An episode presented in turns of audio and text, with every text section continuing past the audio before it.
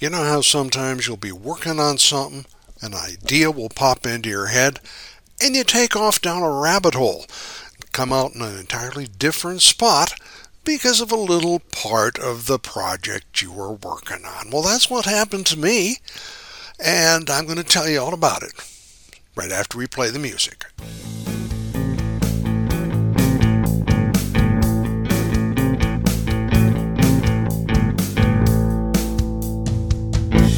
Well, hi everybody, I'm Bill Bateman, part of the team here at Refuse to Be a Victim Personal Protection Training, and we are located in the Medford, White City area of Southern Oregon. Hope to have an opportunity to see you again out at the range real soon. Well, it is Memorial Day 2023, and it just happens to be on a Monday. But the direction I was going to take initially was to talk to you about Road ID and health and preparation, because that's what we talk about on this program, health and preparation and being prepared for disasters or emergencies. It doesn't have to be a huge 7.5 earthquake. It can just be something that really impacts your life, and being prepared is going to help you get through it. That's where this thing started. There's a product called Road ID. Now, this is very similar to a number of other products known as like Medic Alert bracelets, those little things, the bracelet that a person will wear, and it has a caduceus, the medical symbol on it, and if you're diabetic or if you have a heart problem, it has an inscription that physicians can call and get your exact information. And if you happen to have a problem on the street or at work and they don't know that Bill's a diabetic, they think he's just drunk coming back from lunch, they can check the ID and say, oh my gosh, it's a glucose problem, it's a diabetes problem. I was going to talk to you all about Road ID because that's the one I use. I used to ride bicycles, go on the 50, 75, 100-mile bike rides, and I'll tell you, when you're 75 miles out and things get a little fuzzy, it's good that somebody knows what the problem is. These things are like $19 a year, and you put them on, and they engrave them, and then you fill in your medical information. A paramedic, a first responder can call this number, and they'll know all the medications you're on, who to call, all the little special things that you should know when a person goes to the hospital, what their insurance is, what they're allergic to. That can really be important. I am diabetic, but I do not use insulin.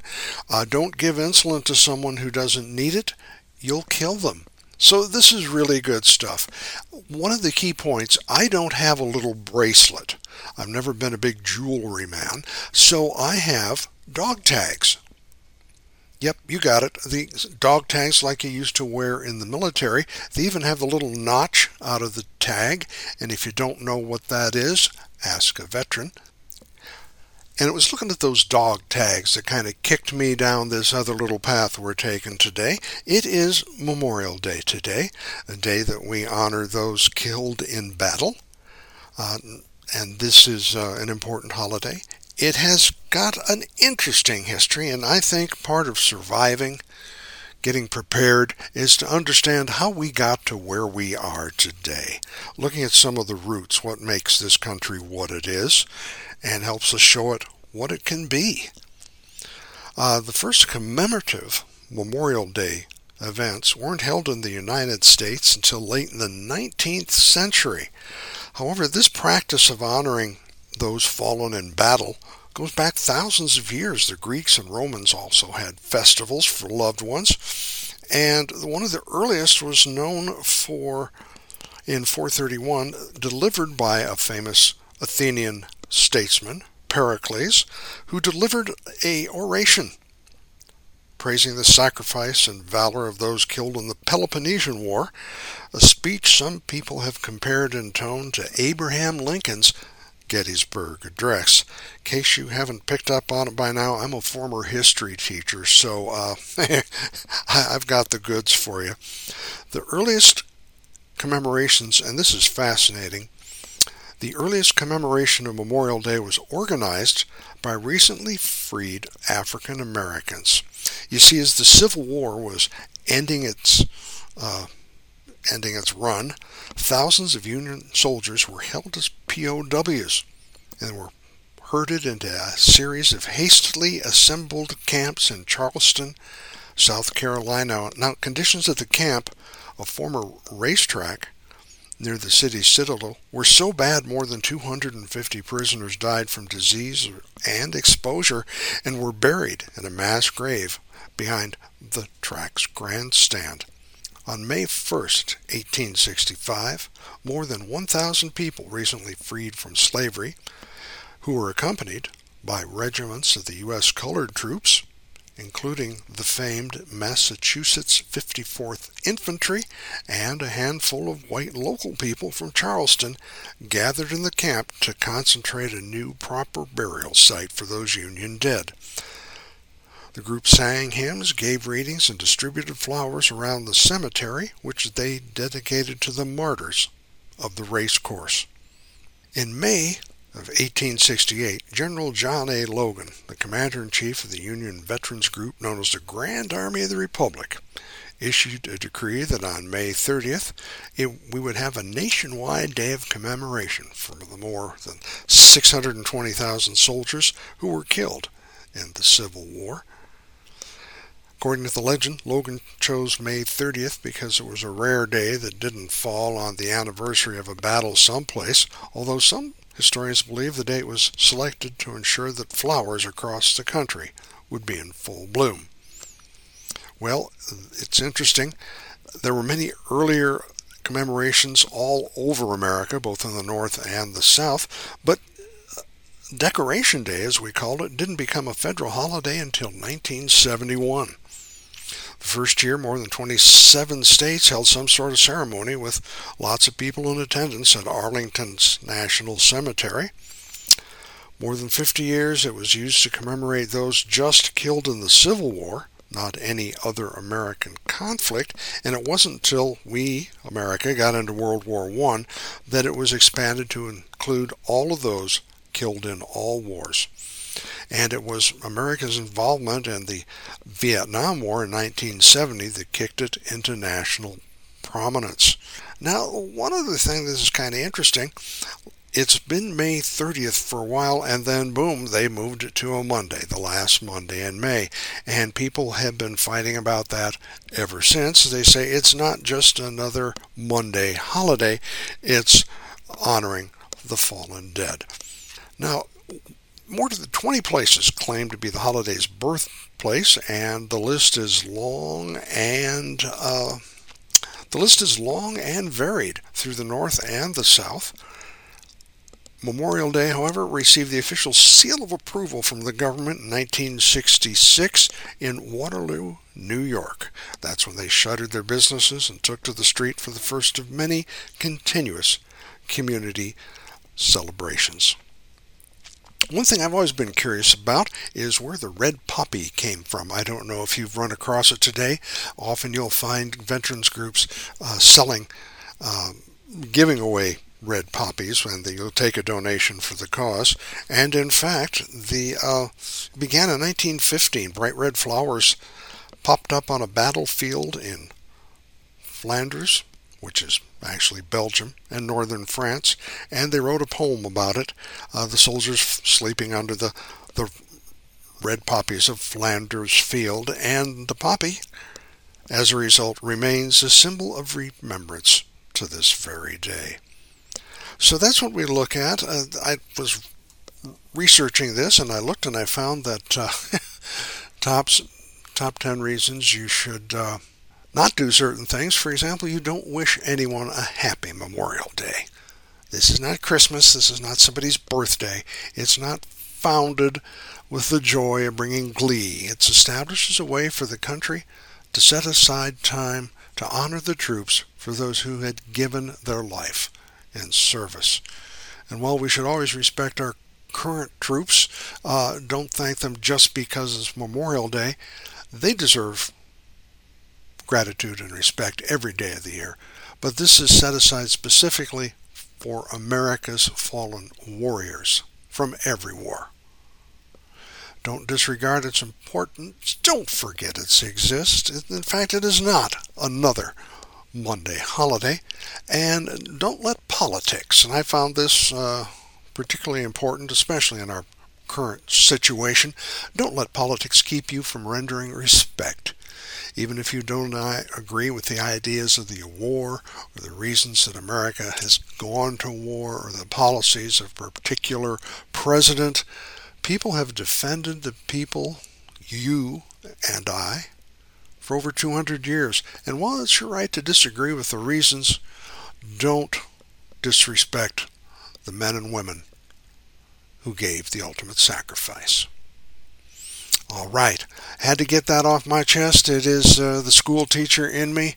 A lot of people, I heard somebody at the supermarket saying, Memorial Day, yeah, that's the day we all have hamburgers. Well, I think hamburgers are great, but you should know why. And we should know the importance. And then it goes back. Pericles. And if you got a little free time, look him up. He was an interesting dude. Okay, enough of that. Let's continue to look at what's going on at Refuse to Be a Victim. I had the opportunity to go through a tactical class, an advanced tactical class, I believe 2 weeks ago with Phil and a group of students on the weekend, and I'd forgotten, quite honestly, how good that class is.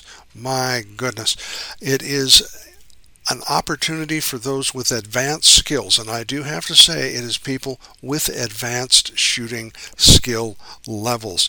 You're going to be doing a number of advanced techniques, so if you are not quite ready, get some other classes, get some other practical real-life skills, and then come join us because it is really worthwhile. It's something we have a lot of interest in. A lot of people want to have it, and I'm glad to see we're doing it again. We also have the Concealed Carry Mastery class happening. You get your Concealed Carry permit, then what? Well, there's a lot of foundational skills you need to advance beyond just getting your permit. Selecting a holster, how to draw, how to avoid problems, situational awareness, which is something you should have at all times. The awareness that you are responsible for everything that happens when that bullet leaves a barrel. If you have to fire, does it hit the target? If it goes beyond the target, what's that? Does it hit the target? If it goes beyond the target, what's behind that target? It's your responsibility. Look at the laws, look at the regulations, the thought patterns, the preparation. It's a great class. I've taken it. I think it's something everybody, you get your concealed carry, you should indeed get the Concealed Carry Mastery class. Our June and July concealed carry classes are open. That's right. They are a full day, not 15, 20 minutes in the back of a shop somewhere. These are a full day's classes. June 10th is the next one. They are the second Saturday of each month. 6 hours. You've got both the law, situational awareness, self-protection avoidance, and live fire on the range. I have talked to everybody comes through the gate at the range who's taken one of those classes and said, boy, that live fire was the best thing I've ever done. And you can even get the add-on Arizona certification, fingerprinting, and paperwork to get you started on your Arizona concealed carry, because that's going to give you some additional reciprocity. Yes, in other states you've got this. You may or may not have reciprocity depending on the current law, but with this Arizona permit, you can carry in 32 other states. So June 10th for your concealed carry, and then again on July 8th, that is again the second Saturday in July. So if you're thinking of a concealed carry class, absolutely, we want to see you. And as I mentioned, because it's kind of new and not everybody is aware, new shooters, first gun classes, a brand new class. Now, while the concealed carriers, those classes are offered on specific days and times, you can pretty well get a new shooter class with like 24 to 48 hours preparation. This is for either brand new, you just purchased a gun, now what? Or if you have not even handled a gun, you're thinking of buying a gun, what should you look for? What should you... I love to tell the story of the little tiny lady who wanted a big gun. She had to have a big gun. And this clown at a store, whose name I will not mention, gave her like a Dirty Harry. She couldn't hold it with both hands. That is so, so, so wrong. You have to be able to control your firearm, and to do that, I think, is a step just right over the line. And I told them so, and they now have a picture of me in that store with a line through it, and I'm proud of it.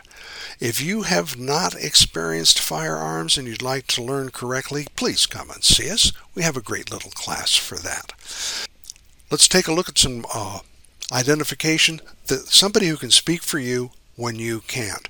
The Road ID or a Medic Alert bracelet or some form of digital and physical, the dog tags with your name, address, and some contact information to put that medical information in the hands of first responders is important. Also a card in your wallet if that neck chain gets pulled off. A piece of paper in plastic with names, information, medical information. I had an opportunity to help a resident in the apartment complex we used to live in. I was out putting stuff in the trunk. I heard somebody yelling for help. First thing you do, of course, you call 911, and they're reaching for their pocket, and I said, "What's this?" And they had a piece of paper, and it had information. Hi, my name is, an emergency call, don't give this, don't give that. I am so many years old, I'm allergic to that. And we had the paramedics ready to rock and roll when they arrived. And that person got to the hospital, and they got home safely. So those are the things you need to do to help others do the best they can for you. Okay, there'll be a quiz next week. We're going to cover Chapter 5 on the history of Decoration Day, or Memorial Day, as we call it now. And you got to have at least a 75, or I'll keep doing historical stuff. I want to also request that everybody follow us wherever you listen to us online. Apple Podcast has an opportunity. You can click and follow us. That way you'll always know when another one comes on. You can forward this and share it with your friends, even if they're not history buffs. Being available for the next round of fun stuff is really in your best interest. All right. Thanks for coming by.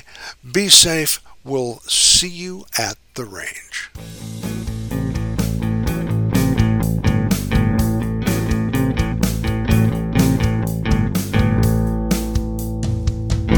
The preceding was a presentation of Retired Guy Productions.